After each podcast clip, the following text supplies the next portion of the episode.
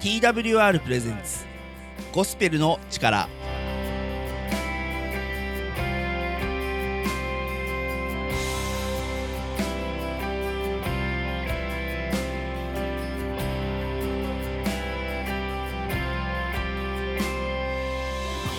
皆さんいかがお過ごしでしょうか？TWR がお送りするゴスペルの力のお時間です。本日のパーソナリティは TWR の中村海がお送りします。本日も皆さんに希望のメッセージを届けていきたいと思っております。この番組では Twitter で皆さんからのつぶやきを募集しています。Twitter ハッシュタグゴスペルの力ゴスペルの力をつけてつぶやいてください。牧師への質問などもお待ちしています。皆さんからのたくさんのご意見をお待ちしています。えさてそんなわけでですね何か買ったシリーズえー、っと今回私ピアニカ鍵盤ハーモニカを購入いたしました。これまああの使う機会が実際にあるから買ったんですけどね。あの決して無駄遣いではございませんよ。あのなんとなく欲しかったから買ったとかじゃないですよ。ちゃんと目的があって購入したんです。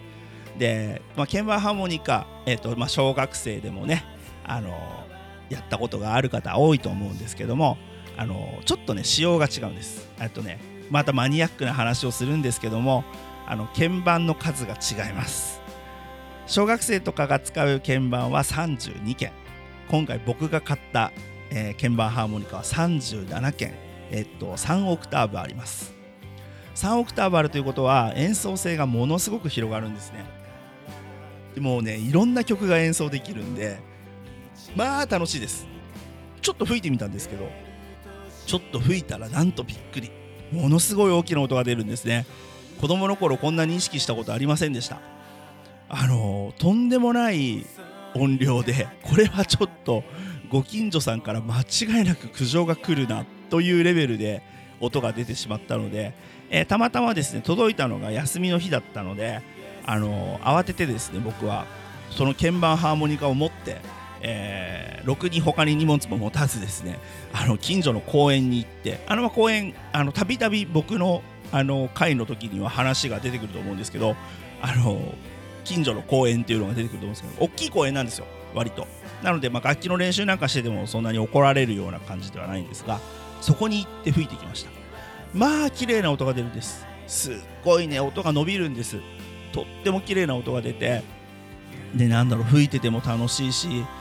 ねなんかこういろんな曲弾きたいなって思うようになってじゃ今度は楽譜を買おうと思ってなんか鍵盤ハーモニカ用の楽譜どっかにないかなとかそんなような、えー、ことを考えていました。聖書の時代に出てくる楽器もいろいろあるんですがあのー、ラッパとか笛に近いのかな？鍵盤ハーモニカは？とかそんなことも考えてえっと、これを使って、ね、あの自分の好きな曲ばっかりじゃなくていやもう僕はクリスチャンですからあのしっかりとね神様を称えるそういう音楽も、奏でていけたらいいなと考えています。がその機会がまずは与えられるように祈りたいなっていうのも思っています。まあね新しい楽器をいろいろ覚えるっていうのは本当に楽しいのでこれをね一つ僕はえっと、いろんな楽器が弾ける才能を神様からもらったんじゃないのかなっていうふうに思ってもいいのかな。思いたいな。そんなことを考えています。それではここで1曲「ハレルヤチャーチ」で「ベテル」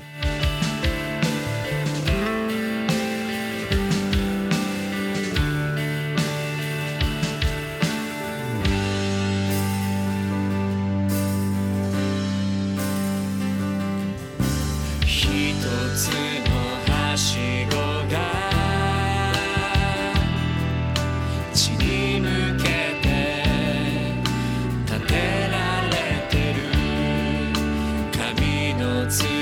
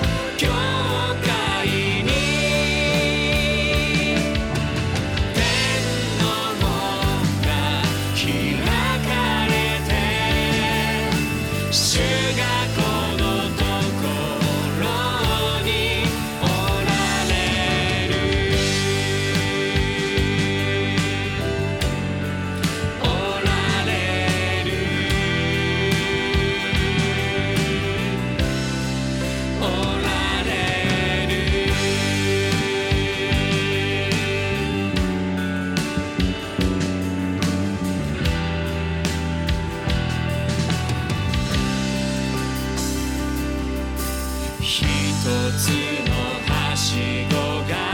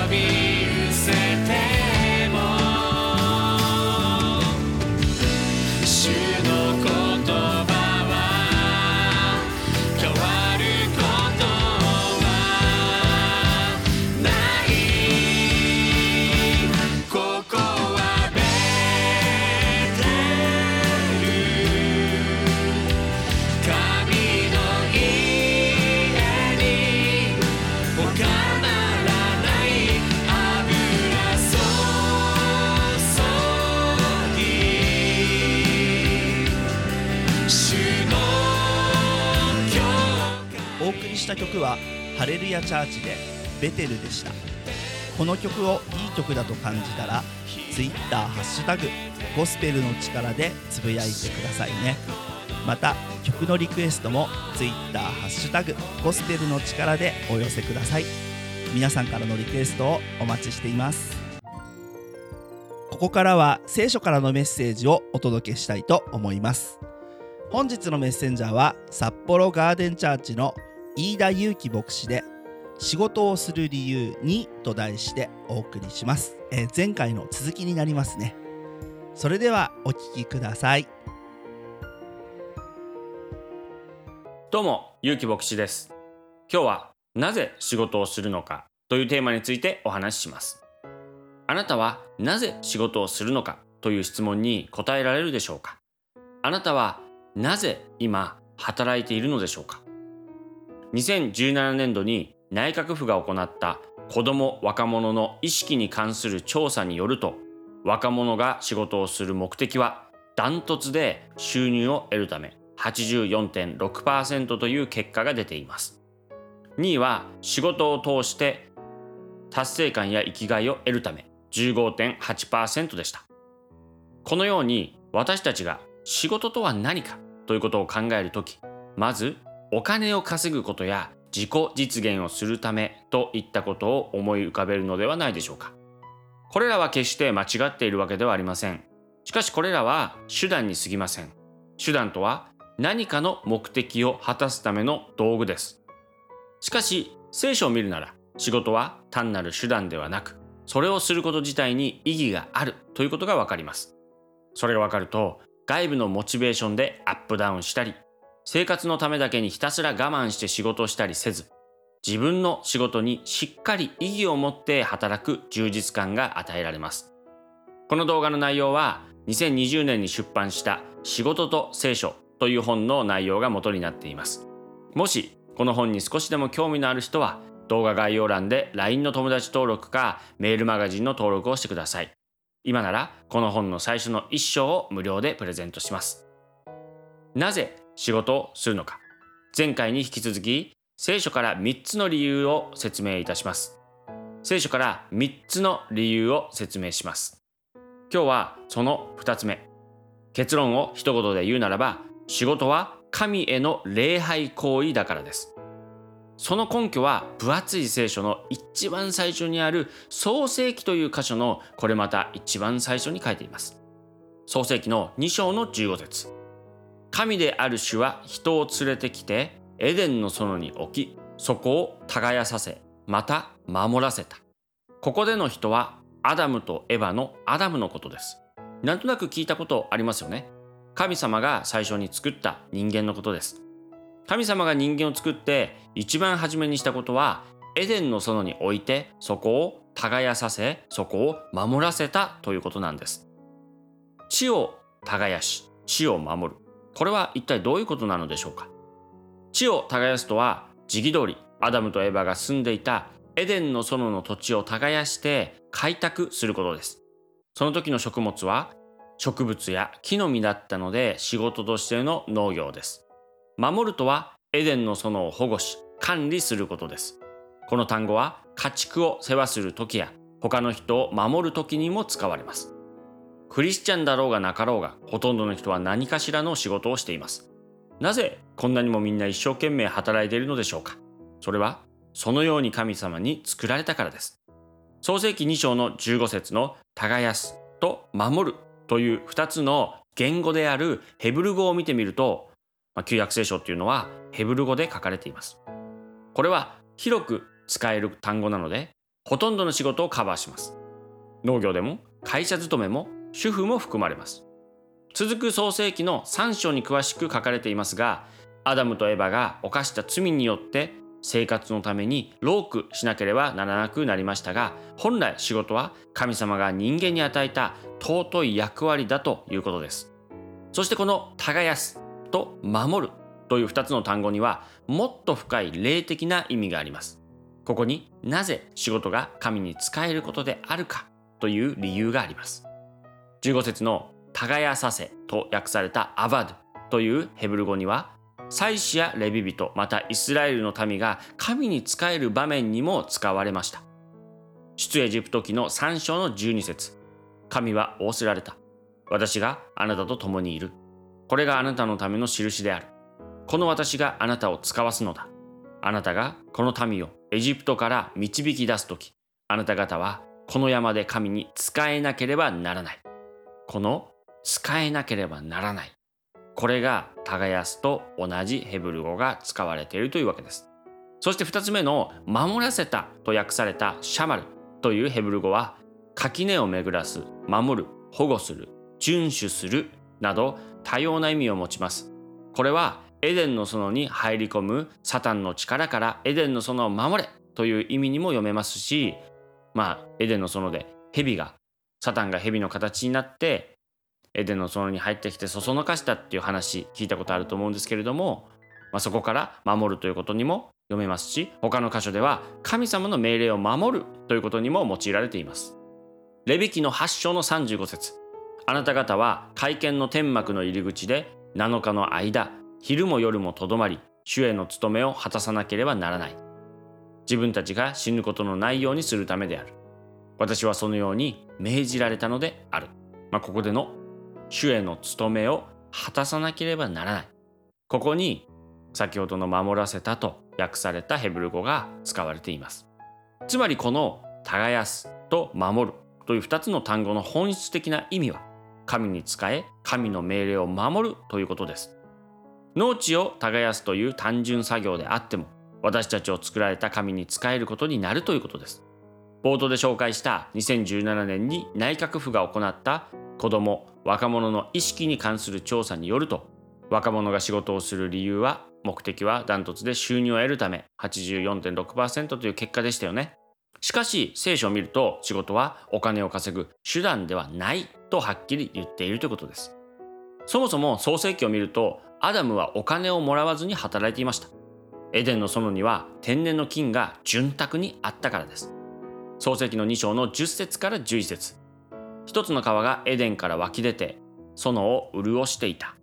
それは園から分かれて4つの源流となっていた。第一のものの名はピション。それはハビラの全土を巡って流れていた。そこには金があった。まあそもそもこの時代は貨幣自体がありませんでしたよね。なぜお金がなかったのか。お金で物を買う必要がなかったからです。私たちはお金を稼ぐために働きます。それは1万円札を額縁に入れてコレクションするためではありません。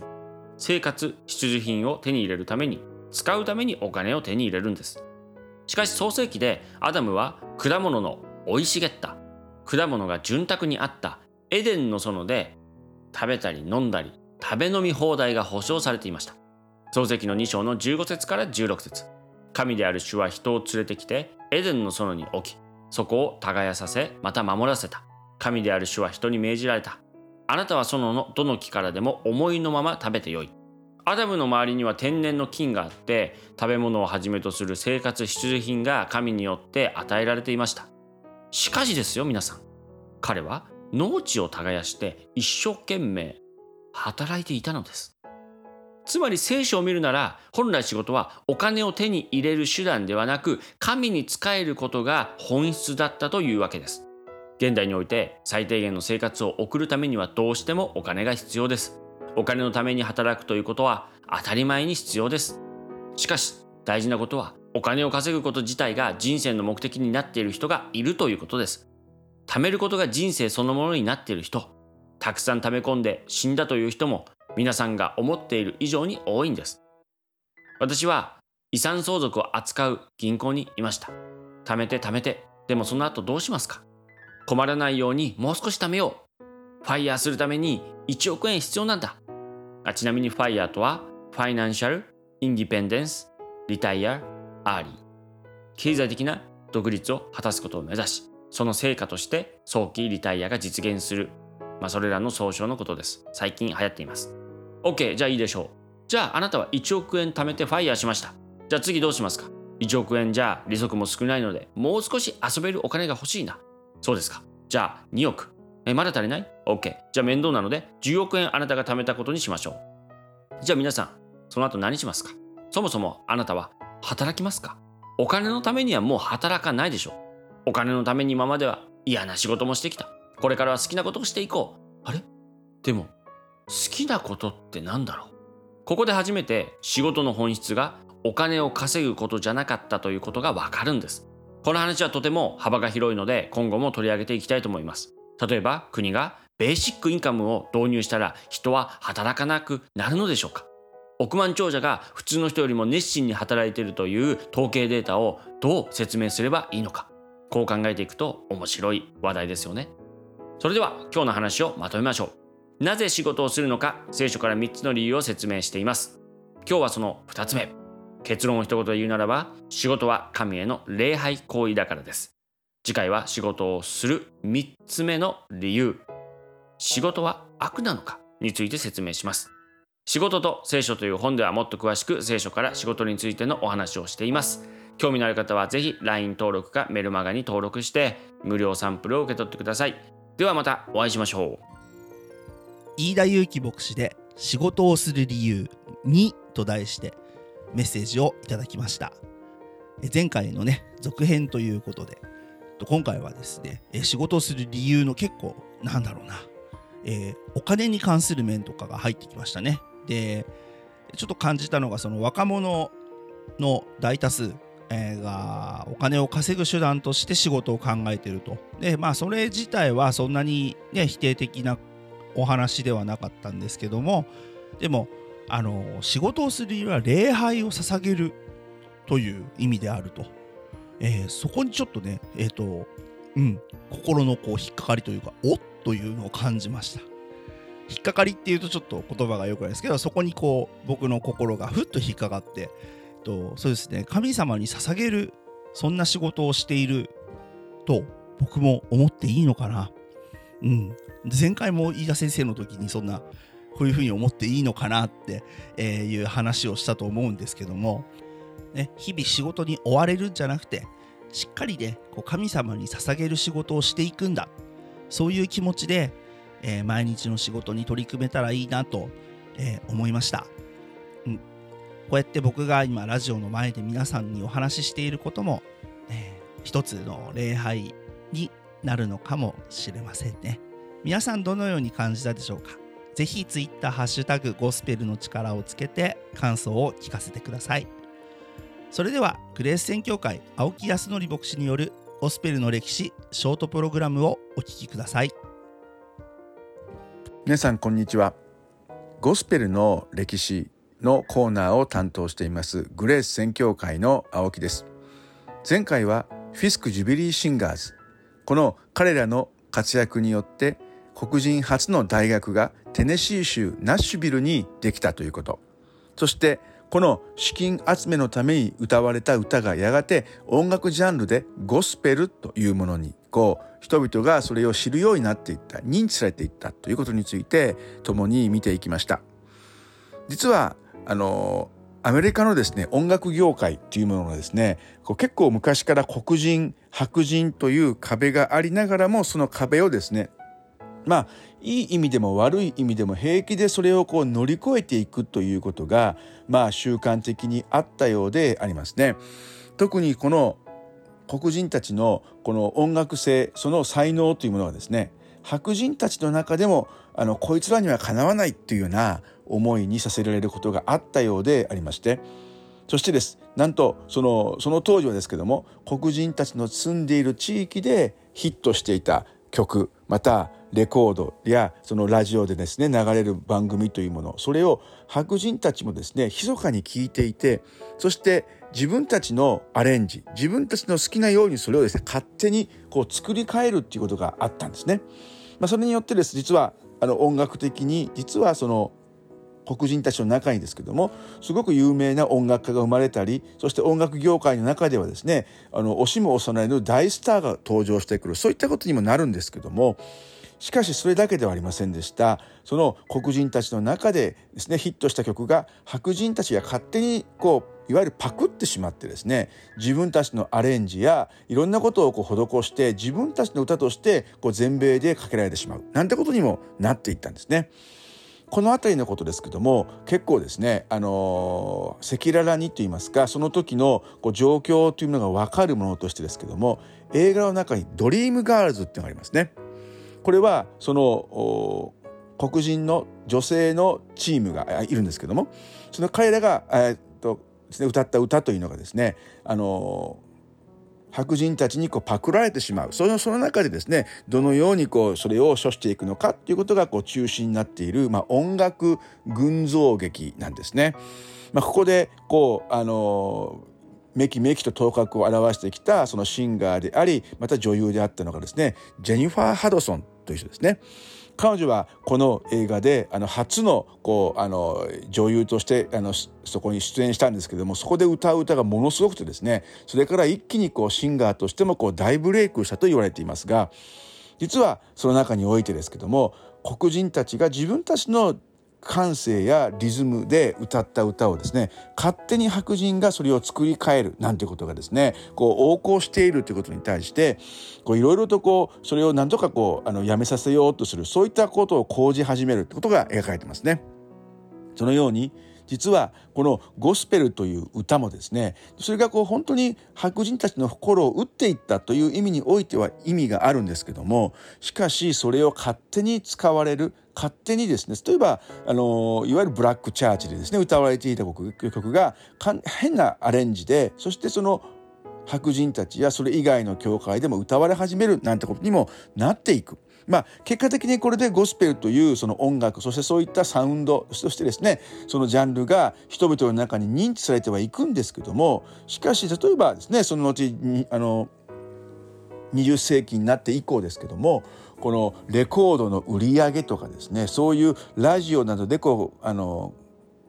かけられる音楽それにおけるこのいわゆるですねその使用量っていうのはほとんど黒人たちの方には入ってこないそういったことにもなる。これはたまったもんじゃないってことでですねやっぱりいろんなそこでこうあの圧力が生まれてくるってことにもなったんですね。人種差別は今なおその、えー、南北戦争以後そしてあの20世紀初頭とですね相変わらずあります。その中にあってもちろんその芸術的な才能を持った人たちがだんだんとこう認知されていくそういったことはありましたけどもしかしですねだからといってこう優劣のようなそういう関係がですね解消されるには至っていない。その中でゴスペルという音楽はだんだんとこう人々の中にまさにゴスペルというジャンルとして認知されていくようになっていったんですね。まあいい意味でもあり悪い意味でもある。このところがですね非常にこうユニークなやはりあの広がり方だったんじゃないかなと思います。グレース宣教会青木康則牧師によるゴスペルの歴史ショートプログラムでした。皆さんこのプログラムを聞いてどのように感じたでしょうか？皆さんからのご意見やご感想青木牧師への質問などツイッターハッシュタグゴスペルの力でつぶやいてくださいね。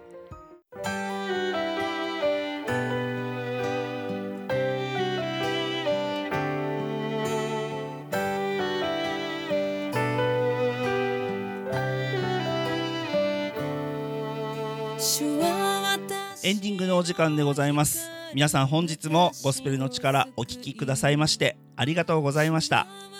本日思ったこと感想ゴスペルの力最高ゴスペルの力楽しかった。そんなことをですねぜひぜひツイッターハッシュタグゴスペルの力ゴスペルの力でつぶやいてください。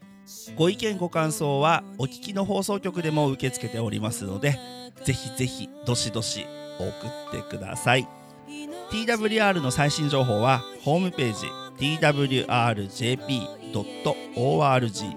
twrjp.org こちらをご覧ください。各種 SNS、インスタグラム、Facebook、Twitter でもハッシュタグ TWRJAPAN TWRJAPAN で最新の情報を公開しています。SNS 担当の頑張りに応えてぜひぜひ皆さんフォローをお願いします。番組をもう一度聞きたい方や聞き逃した方のために Apple や Spotify のポッドキャストでも配信しています。TWR Japan ゴスペルの力で検索しお聞きください。ポッドキャスト更新頻度がとてもとても上がっております。皆さんぜひぜひポッドキャストでもゴスペルの力を聞いてください。それではまた次回お聞きの皆さんの上に神様の豊かな祝福がありますように。主が共におられるのだから。命の日の限り主の家にとどまりあなたの麗しさを見つめて。